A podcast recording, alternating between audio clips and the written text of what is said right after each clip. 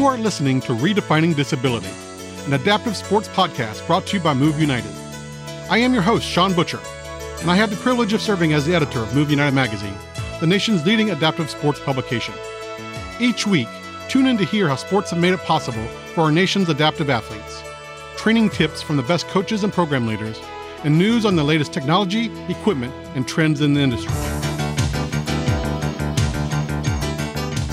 Will Castillo was born in Colombia, South America, and immigrated to the United States when he was five years old, living in Queens, New York.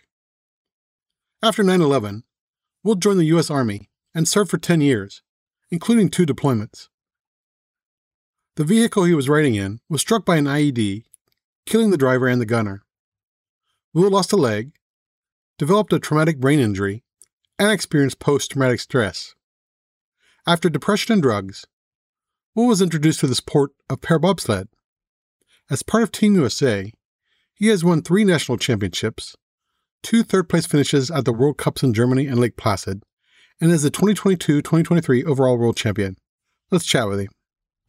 So, Will, uh, I, I, typically like to start by, uh, particularly when I'm talking with my with fellow veterans, with the the why question. Uh, why did you uh, sign up, and why did you enlist in the military? Um, I was actually raised in Queens, New York. So I was there during the 9 11. Mm. I was working at a subway, making sandwiches. And then during the attacks, you know, I was already a father of two, two young girls. I was young. I believe I was 20, 20 years old. Mm. And uh, when I went home, you know, especially in New York, you just sensed the fear. And throughout the nation during the 9 11 attack. And um, I took a lot of pride of being a young, strong male, and and my mother said, "You know what you need to do," and and so I did it. Mm. Yeah, I most of us remember that day well, and and the feelings and and thoughts and fears uh, of that day. I was in rural West Virginia at the time, not New York, so I could totally uh, understand um, uh, your your perspective as a as a New Yorker. And when you when you made that decision, um, did you know what which branch you wanted to go into right away, or or were you looking at options? No, I was I was clueless. I, I honestly was. I I went into the first branch that I saw was for the United States Army. Um, I remember the recruiter, uh, Sergeant Cintrong. He told me, "You know, we're going to end up going to war." And I said, "Yeah," and um, that was it. I think they gave me like a thousand dollars sign-on bonus, and shipped me to Fort Knox, Kentucky, you know, um, coming from the city to Fort Knox, Kentucky, that was that was wide awakening.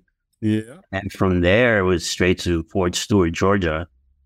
And um, that was just, you know, the Marne train we call it. It's just training and deployments. Yeah.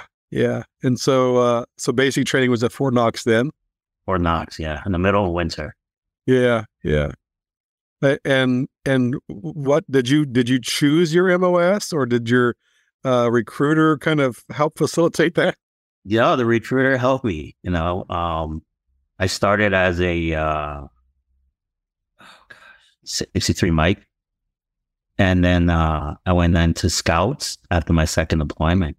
Mm. So I was just seeing where where it was going to take me. I, you know, I, I I joined to to serve and then once I was in there, I, I rapidly figured out that this was a good place for me. Mm. It just fit with my character and the kind of person I was. Yeah, yeah. And and um and so did did you like did you like your military occupation? I did. I did. I like to be around the guys. I love the camaraderie. Nobody wants to get shot at. I'm not going to stand here and tell you that I love combat. That's right. not true. But you know, that every day it being different, even though you're doing the same job, it's just whatever the day might bring you. That kind of stuff um, really went well with me. And then my, I had really good leadership too. I can't lie. That's good. That's that's good. That's that, really that, important. That, that plays plays an important role, doesn't it? Yeah. yeah. and uh, what was your original enlistment? How long? Uh, gosh, four years, three years. Okay. And then once I was deployed, um, I reenlisted in 05 when I was my first employment. And then from there, I was just going to make it a career. I was already uh, sergeant by then, and I was I was rapidly going up the ranks, and uh, and then I got hit in 07. Yeah. And did you, after advanced individual training, did you get deployed right away, or, or did you go to a duty station first? I went to Fort Knox. Uh, excuse me, I went to Fort Stewart, Georgia, and six months later, I got deployed. Okay. Yeah. yeah.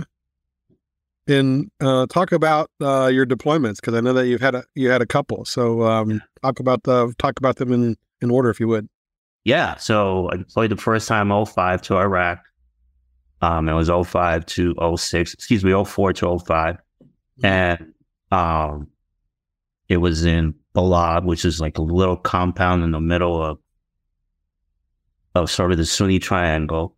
And mm-hmm. um, yeah, we just escorted vehicles, we pulled security, and I was very lower ranking, so I did everything they told me to do.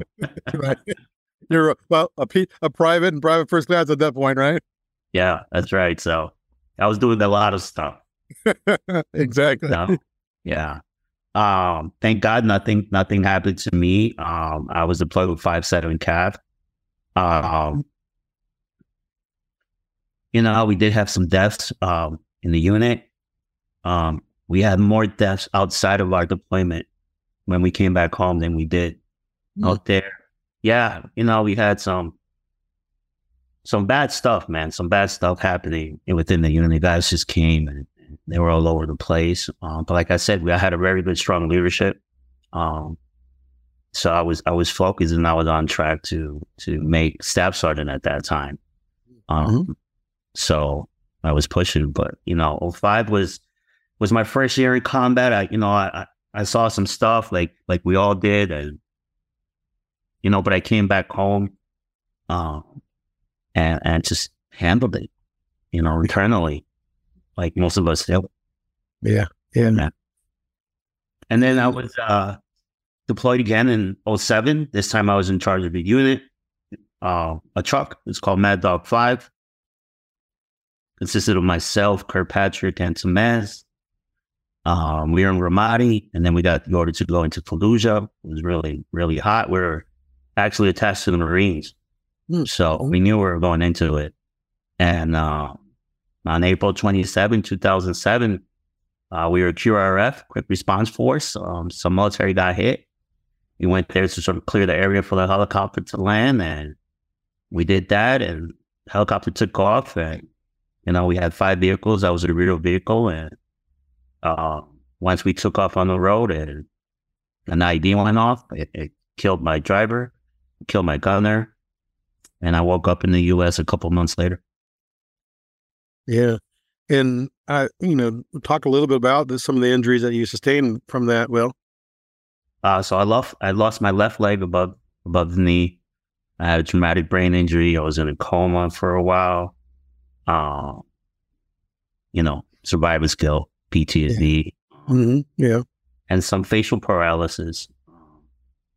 So I did two years at Walter Reed, you know, learning how to walk and talk and, and sort of figure things out. I was still a father, you know, mm-hmm. yeah. I was 20, 27, 27 years old, which is considered older in the military, believe mm-hmm. it or mm-hmm. not. But, um, yeah, I just went through it.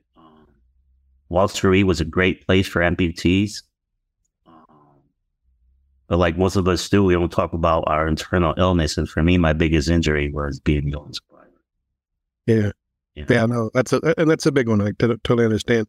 Did you lose your leg right away, or did was there any limb salvage attempt at all? No, no, it was gone. It was yeah. gone. CID went off. Um, I all I remember, and and I tell people this all the time was I remember this huge white guy with big blue eyes just give me a thumbs up in a helicopter. And um, that was it. And next thing you know, I woke up and I was I was looking at my mom and and my sister, and I was just so confused. And then the doctors rushed in. And then from there, I started learning about my injuries. And then finally, they told me I was the only survivor. And then at that point, I just I, I, I made the leg and every other physical injury I had non-existent. You know, I, I just I went about my business and, and, and learned how to walk and talk. And I honestly haven't I haven't complained once about the leg, you know. Um, but with that being said, you know, I, I did go through I, I did heal my soul and I went through suicide attempts, I went through substance abuse, I went through so many things. Because the soul is one of those things you can't heal or put aside. That's just who you are inside, and that's always manifesting one way or another. Yeah, it's definitely, you know, our, our bodies are one thing, but our minds and our hearts and our souls are another, right? That's right. Yeah. And and I know with Walter Reed, uh, you get introduced to a lot of adaptive sports. So I'm sure that's how you first got involved and introduced to adaptive sports. I did. I did got introduced, but I, like I said back then, I wasn't. I wasn't interested in anything. I just mm-hmm. wanted to go to the hospital, and I wanted to to sort of move on with my life. So I did not use sports as a, as a as a getaway, which is why I fell into so much depression and mm. isolation. And once you isolate and you cut yourself from the world, that's when things really spiral down. Right? Mm-hmm.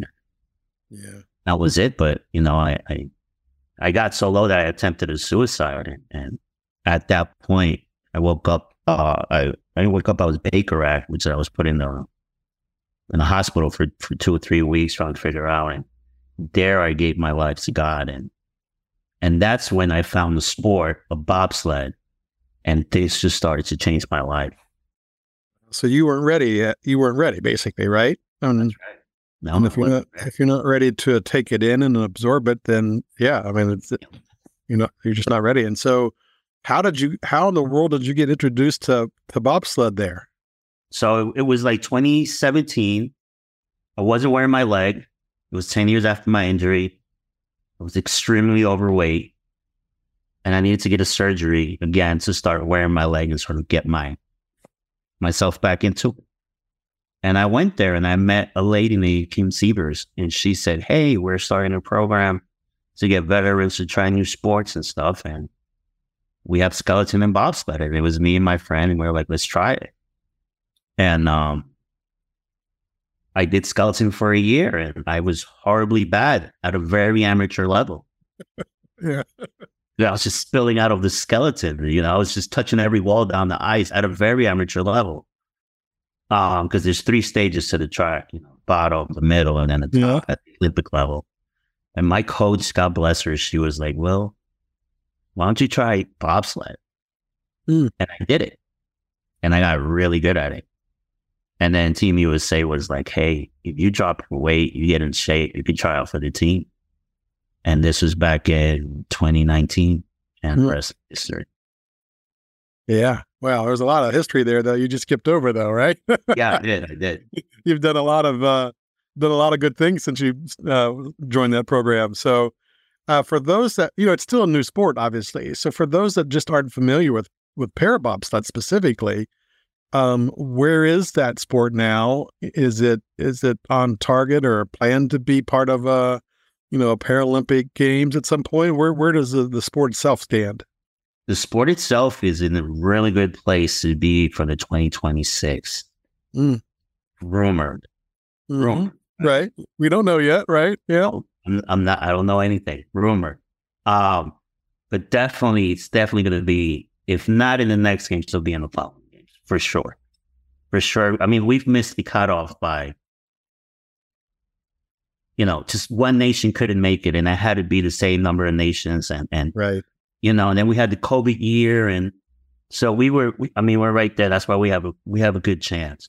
But then meanwhile, we compete throughout the world every year. We have a, a season. Yeah. It starts off in October, ends in March. I'm in the middle of my season right now. I just came back from racing in Norway, racing Latvia. Mm. Uh, and I leave to Empire Games in New York in about two weeks and then go on to France and Switzerland and then finish in world championships back in Norway. We do that every year. Um, and that's the requirement. We have, I think, 17 nations, you know, and they send their best athletes and we go at it at an incredible, at a very Olympic uh, level. The only difference with us is that we have a mechanism that will push us all exactly at the same rate. So it just comes down to your driving. Yeah. And then all the weight, of course, is regulated. You know, you come in weighing 100 kilos is the max. You have 80, they'll put 20 kilos in your sled. So it just comes down to the pure driving of the bobsled. Oh, so there's a lot of parity there if they even equal out the weights and everything. Everything is as equal. The, the sleds themselves are regulated by one um, organization. So it's not like US has the best sleds or or Spain has no. Everybody has the same sleds and they get rotated out by a lottery pick, you know. USA will, you get sled number eight, you know, and so on and so on. So so all the sleds ends up being the same. So it really, it's, it's, I think it's the purest way of the sport because it just comes down to your driving. You can't out accelerate your next person. You can't outweigh them. You can't out have equipment. You really have to outdrive them. Mm-hmm. And, it's, it's really competitive, man. These guys all over the world, they're great. And, and what, uh, you know, obviously with every, uh, Paralympic sport and international sport, there's a classification. And so, what um, what disabilities are allowed right now in para bobsled in terms of classifications? Yeah, so it's definitely only for seated right now. There is a push category, but it's not at an Olympic level yet. Okay. But so seated, it's you either have to be an above knee, a double BK, or spinal. Okay. Anything that will prevent you from pushing and jumping into the sled. Gotcha. Yeah, that makes so sense. I have to race with my leg off, you know. So everybody races as in the pure form of their disability.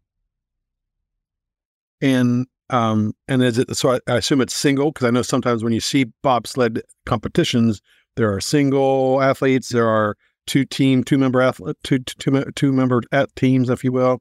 So is it just a single uh, yeah. athlete going down at, t- at at one time?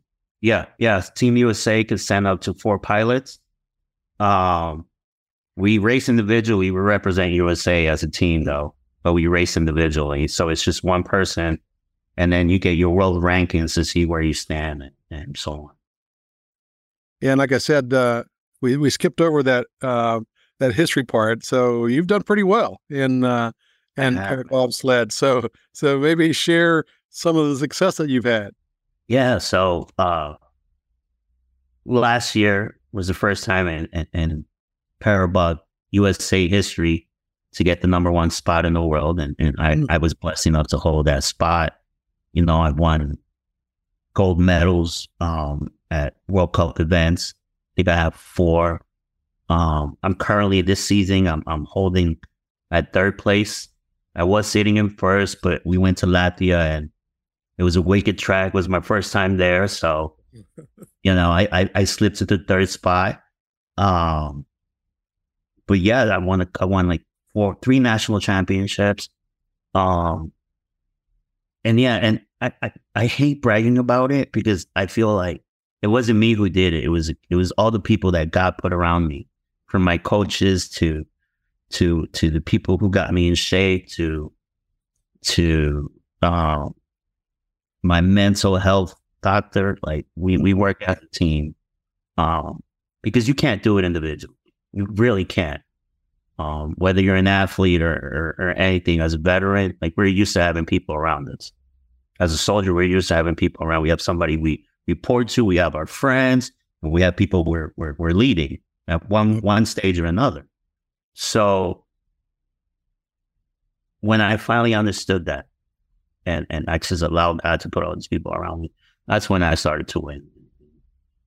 And the only reason the bobsled that I, I started, and I started with the logo and everything, is just I want my men to be forgotten.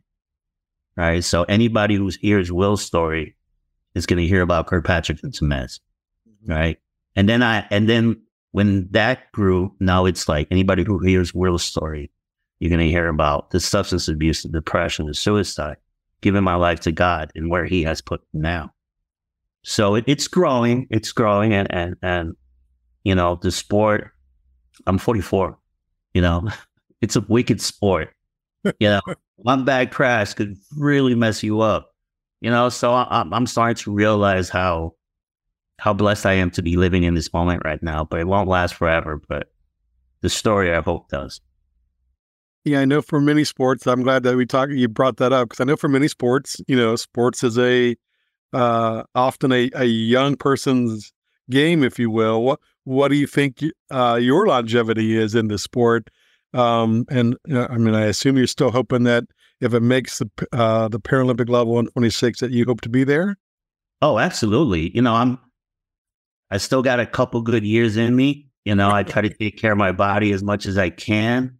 Um, but you know, I'm. I'm. I, I just feel like if I don't hold this out to the next games, that I'm always going to regret the fact that I was right there, and I just yeah, because it's mostly fear, right? And and and especially as a as as a, as a wounded veteran, it's it's anxiety. You know, I got to Mm-hmm. travel to these countries, and well, I got to walk on snow, and what about if the plane leaves me? And there's just so many doubts and fears.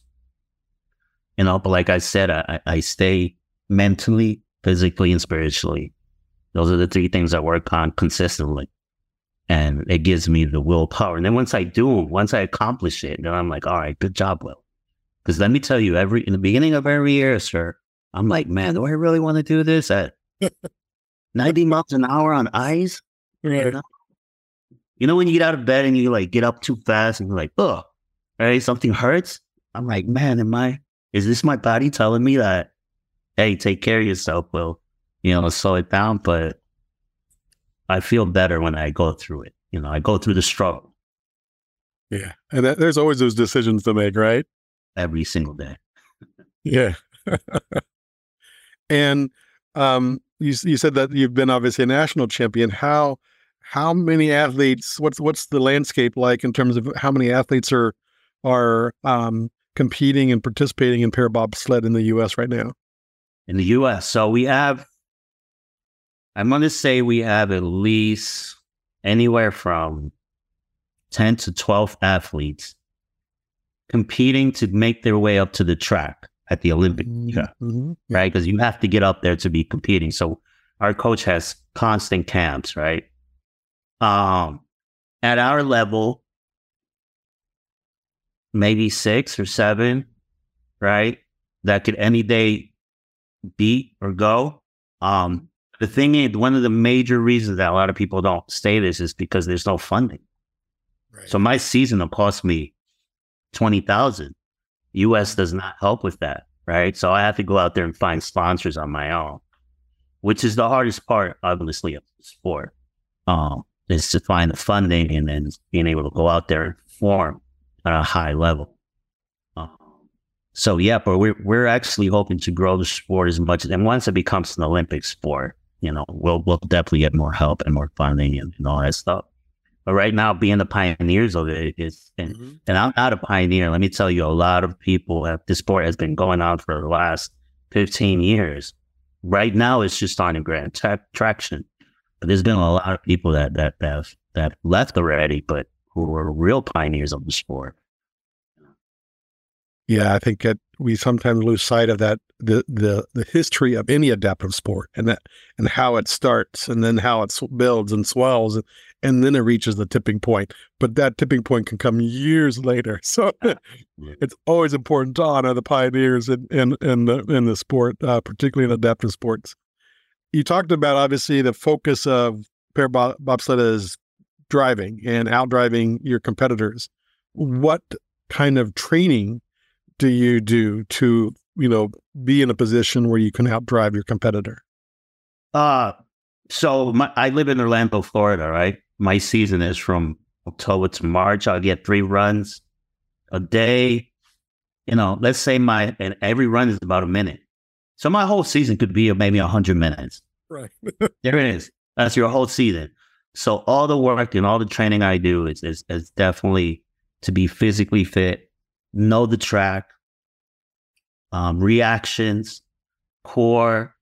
Um, but one of the most things that I love to do is I love to get my heart rate up and then do a mental run down the track, right? Mm. Because it's when your heart rate changes, that's when your whole body changes. You either get physical, tunnel vision, or whatever. Mm-hmm. So, you know, and, and it's, like I said, once you you have to do the work before because when you get on the track, it's only a minute. And you're trying to beat the best of the world. I mean, you know, Canada, uh, Great Britain, Switzerland, you know, these guys invented the sport. So they're good. So you, when you get on there, you have to be on your P's and Q's, um, not just surviving, but driving well. So it's, it's all that. It's all really physical work at home and mental runs and, and gosh, I ride my motorcycle a little bit sometimes and, and picture it, but it's, it's hard to mimic that, that thing, you know? It's really hard to mimic it. So you have to do your best you can to, to give yourself any kind of advantage.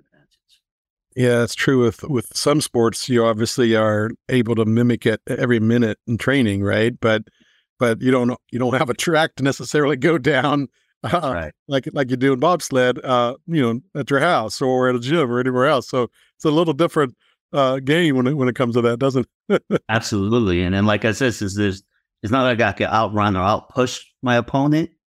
The only advantage I could get is is being able to react to the track and and find the fastest lines. And then the times are so close. We talk about hundreds of seconds. Oh, yeah. Which is incredible to me. Yeah. And and at a at a competition, um, do you uh, do you get like a warm up run, and then do you get two or three uh, cracks at it? How do how do they determine essentially like uh, the fastest time? I, I guess it's, a, it's probably the best time or the fastest time out of so many tries? Right. No. So you have three. So let's say, you know, you get a, every sled is different in its own little way. So you get assigned sled two, you get three runs a day for three days from the top of the track to sort of get used to the track, learn the track. And then you have to qualify by making two successful runs. You know, because there's a lot of crashing in bobsled, believe it or not. I had to learn the tracks and stuff. So to qualify, you have to have two successful runs from the top and then race day will be two days. Um, and it's a combination of so race day one would be heat one. Let's say I get a one ten, and then heat two I get a one, and then they add the times, and whoever has the fastest times wins on that day. That race is over. The next day we'll have this another race, same track, and then we'll move on to a different track. Mm-hmm. And then from there you get points, and those points add up to your World Cup points. Okay. Yeah.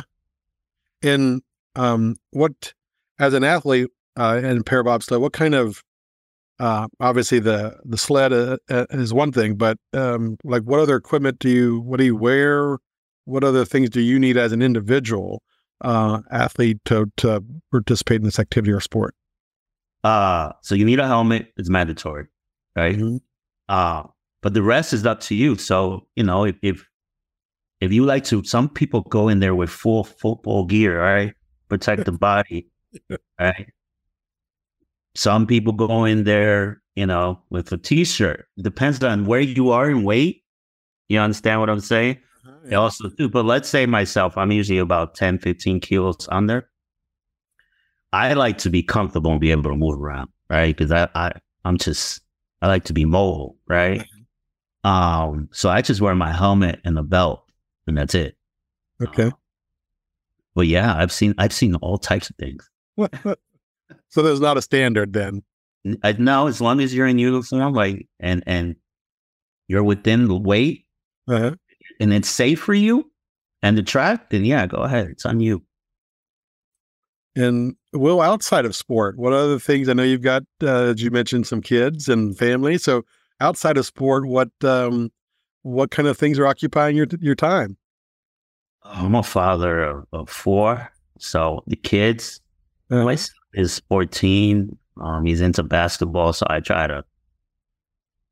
I'm just trying to guide him, getting him ready for for for life in general, right? Mm-hmm. Uh, and and I spend a lot of time in church, and and I do public speaking. Um, okay. I really want to share this story, and I want people to understand that no matter where you are in life, like you could you could get out of it. I don't care how low you are and, and what's happening from, like I said, from suicide to substance abuse to being extremely overweight to to to everything you possibly think of and and and and just having a little bit of hope and, and feeding that hope with hard work mentally, physically and spiritually. Like you gotta have those three in order.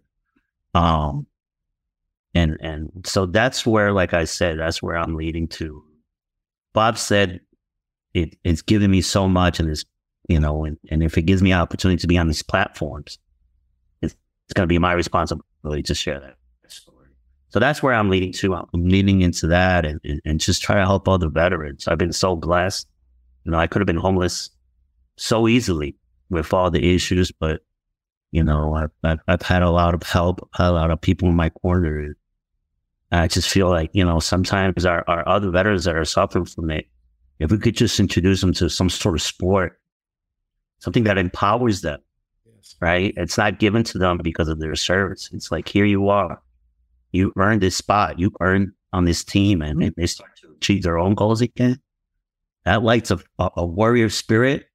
And man, you know, they could, they could thrive, not just survive, could thrive the way they used. It's, it's great messaging for sure. And are you, um, do you have a website or are there social platforms that people can follow your journey and connect with you? Absolutely. On Instagram is uh, Will Bobsled. And then I do have a website. It's uh, Will Castillo USA. Mm-hmm. And there you can read my story. You can see my, my, uh, my, read my, my soldier stories and who they are. And, and my numbers there, my email, you reach out if, if you're in need, if you need to talk. You know, like I said, I'm I'm a suicide survivor. Uh-huh. You know, I don't want anybody to to to get that low, and if they are that low, I want people to know there's hope.